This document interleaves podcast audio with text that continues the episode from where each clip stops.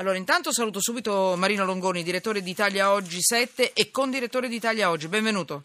Grazie, buonasera a tutti. Allora, leggo qualche messaggio perché dalla prima parte della trasmissione abbiamo ripreso il filone che a noi interessa molto, quando lo Stato è assente, volta la faccia da un'altra parte. Ieri femminicidio, oggi abusi sessuali nelle scuole, un reato che è successo addirittura, pensate, 20 anni fa con la camorra, è una specie di rastrellamento, dava questa sensazione la notizia della quale abbiamo parlato, di 15-20 bambini al giorno, a volte meno, a volte di più, che venivano prelevati dalle aule e portati nelle cantine per subire poi degli abusi. Beh, insomma, dopo 20 anni è arrivata la giustizia almeno per uno di questi bambini. Gli hanno ucciso la madre, una madre coraggio che aveva denunciato, e abbiamo parlato anche di questo, cosa dice la legge. Abbiamo cercato di capire sempre di più questi reati che poi lo Stato, il nostro Stato, si ritrova a pagare, in questo caso la scuola, il provveditorato, l'Italia anche, perché poi a questo punto l'Italia ha ignorato, l'Italia paga e lo Stato siamo noi. E poi abbiamo parlato dei vitalizi a livello regionale, regione per regione, e poi a livello all'estero, per uscire dal luogo comune, per uscire dal populismo. Abbiamo portato dei numeri con delle inchieste di colleghi bravissimi che ci hanno fatto capire come funzionano all'estero il discorso dei vitalizi, come il discorso del, chiamiamolo vitalizio, pensione, funziona, e la reversibilità per i parenti funziona anche regione per regione, non soltanto per i parlamentari e i deputati. E poi l'operazione del Movimento 5 Stelle, vi leggo qualche messaggio, l'operazione del Movimento 5 Stelle, perché ha detto: noi vi renderemo pubblici i nomi con foto di chi voterà contro l'abolizione del vitalizio. È una notizia. Non è che perché c'è una notizia che riguarda il Movimento 5 Stelle io non ne devo parlare perché sennò sono grillina. L'altro giorno, e così rispondo a un bel po' di messaggi che sono arrivati, noi abbiamo parlato anche dell'onorevole Richetti, di che cosa ha presentato lui per l'abolizione dei vitalizi. Cioè, vi prego, perché sennò così è impossibile informarvi. Uno vi informa, vi dà le notizie e poi dopo siete voi a decidere se vi vanno o non vi vanno.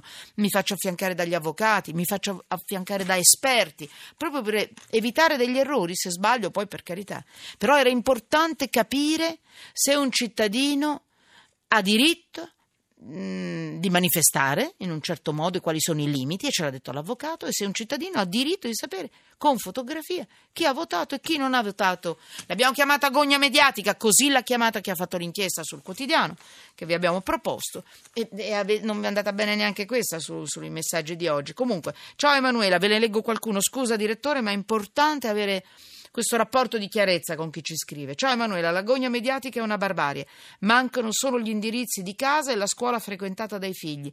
Lorenzo, da Cesena. Ancora, il problema, e qui parliamo di privilegi, non sono i privilegi e i compensi dei politici, il fatto è la scarsa resa nel loro mandato. Nella storia i ruoli di servizio pubblico sono sempre stati i meglio pagati. Il problema è che i nostri non operano nell'interesse pubblico. Questo è un 854 finale. Ancora due. Manuela, quest'ultima trovata grillina è scandalosa. Qualunquismo allo stato brado. Lo trovo scandaloso. Firmato Gabriele. E poi l'ultimo. Ecco qui, la sua faziosità è spudorata. Uno solo. Ma perché non parla che c'è anche il progetto di legge dell'onorevole Richetti? Lei così si presta a una bieca speculazione propagandistica. Di Richetti ne abbiamo parlato, siamo andati a verificarlo durante la pubblicità, mi sembra giovedì, non siamo riusciti a sentirle tutte le puntate, ma ne abbiamo parlato nei giorni scorsi. Quando abbiamo parlato delle iniziative di Richetti nessuno si è lamentato, io non so perché. Quindi io do le notizie, poi voi decidete. Marino Longoni, direttore di Italia Oggi 7, con direttore di Italia Oggi. Oggi c'è un pezzo interessantissimo sul tuo giornale.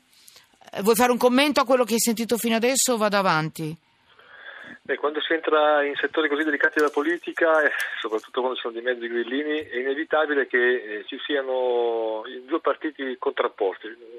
Purtroppo i grillini hanno fatto questo, hanno spaccato la politica, loro sono contro tutti gli altri, loro sono superiori a tutti e ovviamente gli altri gli ribattono contro allo stesso modo. Voi non avete capito nulla, quindi quando entrano loro, vedo anche sui forum, sui siti, nei commenti, non c'è più nessuna possibilità di ragionare. No, però in questo caso non era contro i grillini, era contro il MEC, ho parlato dei grillini. Però l'argomentazione l'ha portata loro e visto che anche i tuoi ascoltatori sono contrapposti.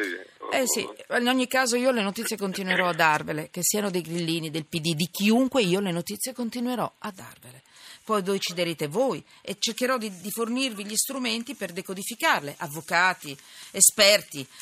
Quindi questa è l'unica cosa che io posso fare. Non ci sono stati commenti politici fino a qui. Questo è molto importante e speravo che voi lo apprezzaste, ma va bene così.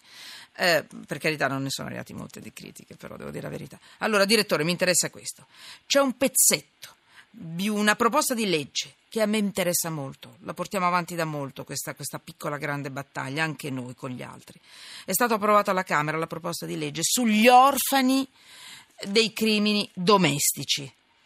A questo punto va al Senato, però mi interessa molto perché in una giornata dove proprio oggi l'ultimo ha ucciso davanti alle figlie con un coltello da cucina la moglie, voi potete immaginarvi. C'è un pezzetto che mi interessa sui femminicidi, proprio quello che avete messo in evidenza voi. Stop al diritto alla pensione di reversibilità e nessuna eredità agli indegni. Li chiamano così le persone che ammazzano le mogli, le compagne, davanti ai figli. Dimmi tutto tu, direttore. Non soltanto le mogli davanti ai figli, ma certo. si parla di tutti i delitti di in tutti famiglia, quindi anche il padre, il fratello, eccetera. Certo. L'obiettivo di questa legge è abbastanza chiaro, far venir meno la beffa per cui uno ammazza la moglie, il padre, la madre, e poi magari diventa erede e magari anche con la pensione di reversibilità. In realtà l'istituto dell'indennità, come tu sai, è previsto nel codice civile da sempre, soltanto che per farla dichiarare occorreva un processo che è normalmente molto lungo, e qui invece diventa automatica. La dichiarazione dell'indennità nel caso in cui una persona sia imputata per uno di questi delitti è automatica, nel senso che viene sospeso il diritto sia alla pensione di reversibilità che alla possibilità di entrare nella successione, quindi anche l'apertura della successione si blocca fino alla fine del processo. Se viene condannato, bene, non avrà né pensione di reversibilità né eventuale successione. Oltre a questo si prevedono anche molte interessanti agevolazioni per le vittime, come per esempio il gratuito patrocinio indipendentemente dal reddito delle vittime. Certo. Poi il sequestro conservativo. Questo è molto importante, dimmi, che è l'obbligo. L'assistenza sanitaria, medica e psicologica gratuita. No, sul sequestro conservativo mi interessa, cioè l'obbligo per il PM di richiedere il sequestro conservativo dei beni dell'indagato di crimini domestici. Cioè io ti blocco i beni prima che tu te li venda, li fai fuori e li porti via ai tuoi figli che sono le prime vittime, giusto? Poi vai. E poi secondo me è importante l'assistenza medica sanitaria, perché qui stiamo parlando molte volte di minori, di bambini che hanno bisogno magari di assistenze lunghe, costose, eccetera, eccetera. Bene, tutte gratuite. E anche per le spese sanitarie farmaceutiche.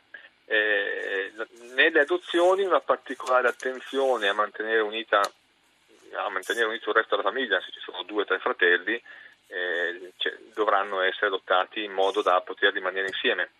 Si prevede anche un piccolo fondo per queste spese, 2 milioni di euro a partire dal 2017 per gli orfani. Quindi una serie di misure che, così come le leggiamo, sembrano ragionevoli e sembrano dare una mano alle vittime di questi delitti che sono tra i più atroci che si possono immaginare. E quindi direi... No, mi sembra che sia una cosa bella questa cosa che è passata. Seguiamola e appena arriverà, farà l'ultimo passaggio, è andata al Senato. Insomma, noi vi teniamo al corrente man mano che va avanti. Questo via libera della Camera, la tutela degli orfani di crimini domestici è un passo avanti per un bel po' di civiltà. Grazie Marino Longoni, grazie direttore. Grazie a te. A te. Tutti. Buon lavoro, buon lavoro.